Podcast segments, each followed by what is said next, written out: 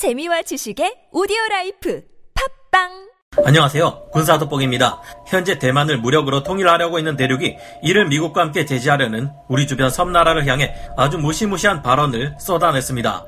우리가 대만을 해방시킬 때 만약 섬나라가 군사 개입을 한다면 그것이 비록 병사 한 명, 항공기 한 대, 군함 한 척이라 해도 우리는 절대 같은 수준의 대응을 하지 않을 것이다. 이것은 섬나라와의 전면전이 될 것이며 우리는 처음으로 핵무기를 쓸 것이다. 섬나라가 두 번째로 무조건 항복할 때까지 쓸 것이다라는 아주 강도 높은 도발을 공식 웨이보 계정 영상을 통해 전달했습니다.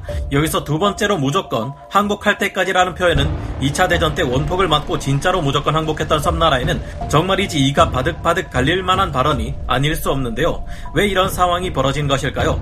만약 정말로 대륙과 섬나라가 대만으로 인한 충돌을 넘어서 전면전까지 치닫는다면 그 결과는 어떨까요?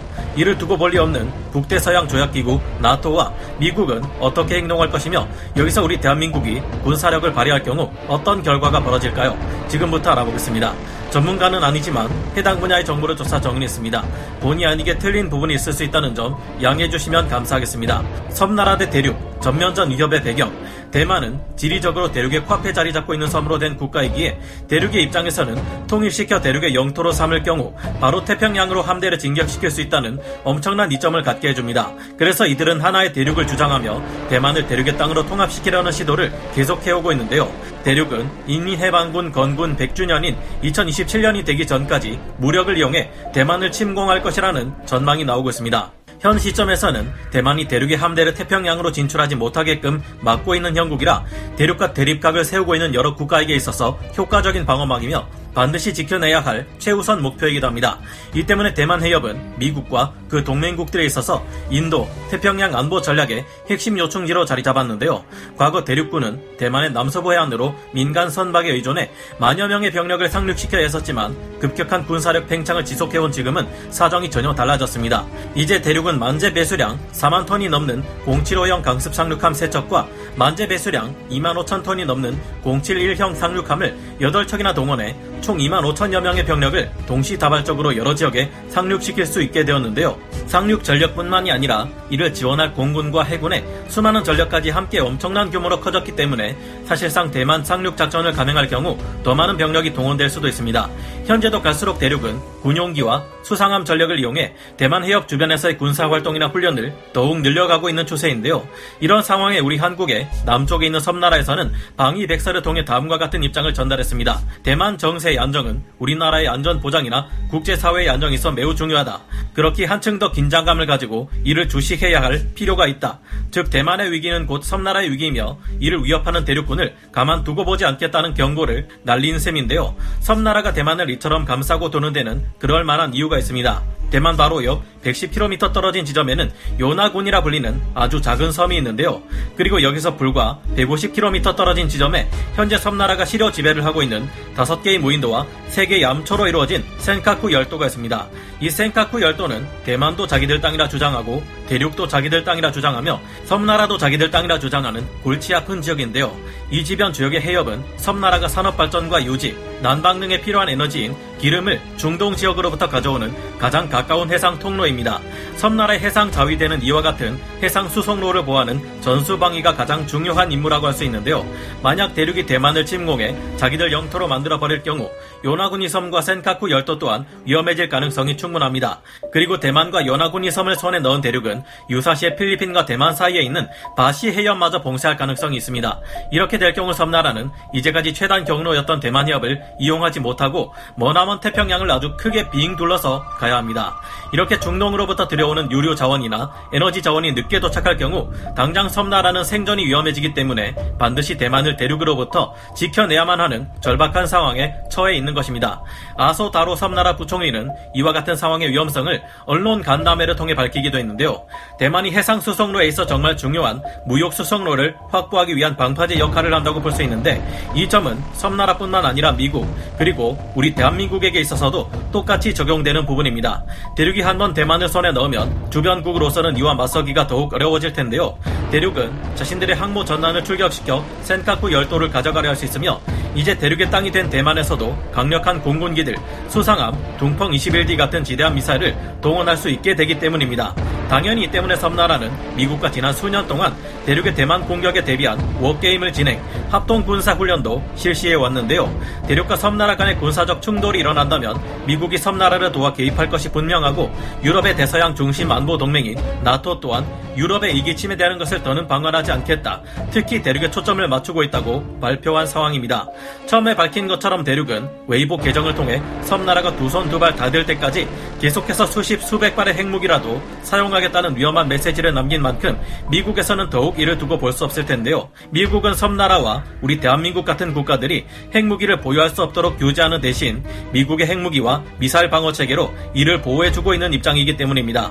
대륙이 200여 기에서 300여 기의 핵무기를 가진 반면 미국은 7천여 기 이상의 핵무기를 가졌다는 점을 볼 때 실제로 대륙이 핵무기를 사용할 가능성은 낮다고 생각되는데요. 우리 한국은 미국의 동맹이고 미국은 섬나라의 동맹이지만 아무래도 우리 편에서는 독도 문제로 연일 도발을 일으키고 그다지 좋게 생각하기 어려운 섬나라를 좋게 생각하기는 쉽지 않습니다. 우리 한국의 입장에서야 대륙과 섬나라가 싸운다면 내심 아이고 잘 싸운다 더 치열하게 싸워라 하고 싶겠지만 지금과 같은 상황에서 강 건너 불구경하듯이 이를 방관만 하기는 어려울 겁니다. 대만 해협은 우리에게도 중요한 무역 수송로이기에 동맹국과 함께 이를 지켜야 할 텐데요. 그렇다면 섬나라와 대륙이 싸우면 누가 이길까요?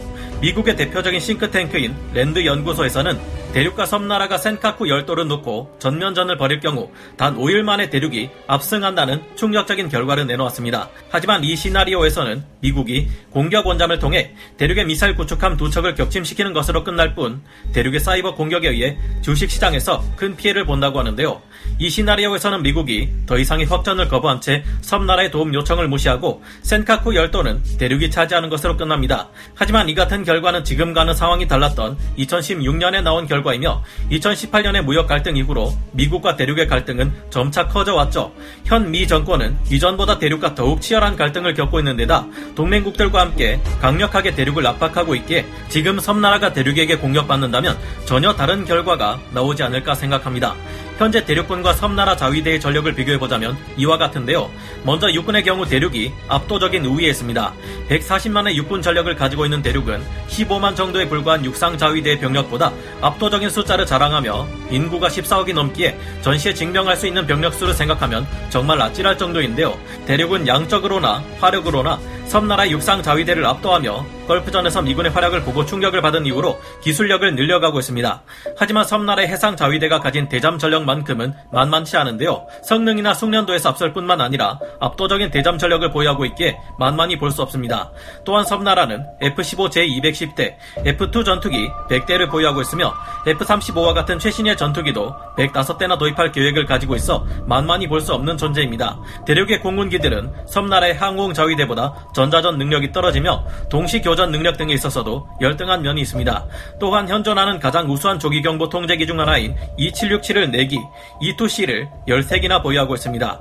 대륙의 5세대 전투기인 젠20이나 FC-31 같은 전투기들, 러시아로부터 도입 중인 24대의 수호이 35가 얼마나 뛰어난 성능을 보이느냐에 따라 다르겠지만 협동 교전 능력과 함대 방공 능력을 미국 다음 가는 수준으로 끌어올린 섬나라의 전투기와 수상함들의 능력은 대륙으로서도 결코 쉽게 볼 수는 없을 겁니다.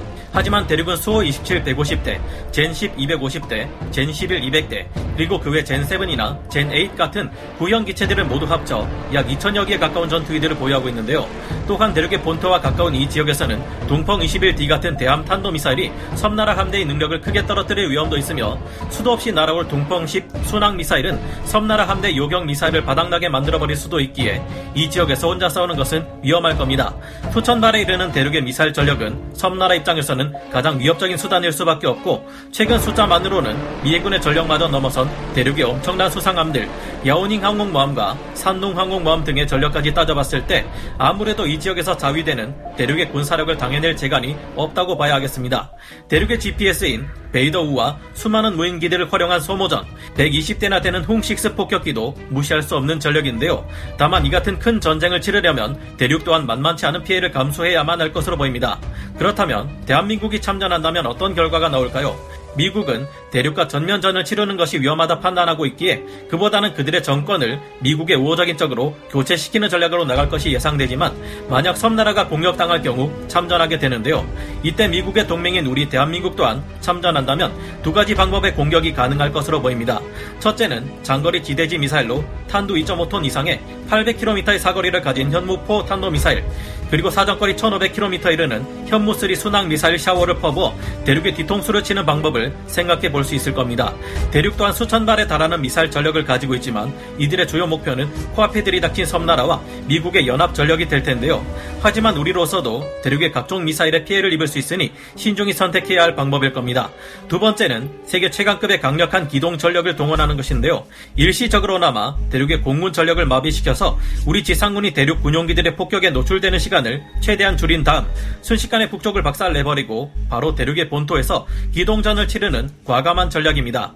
북쪽의 군대를 최소한의 피해로 쉽게 제압하기 위해서 기동 전력과 포병 전력에 집중 투자한 것이 의외로 대륙군을 상대로도 효과를 볼 수 있기 때문이라고 하는데요.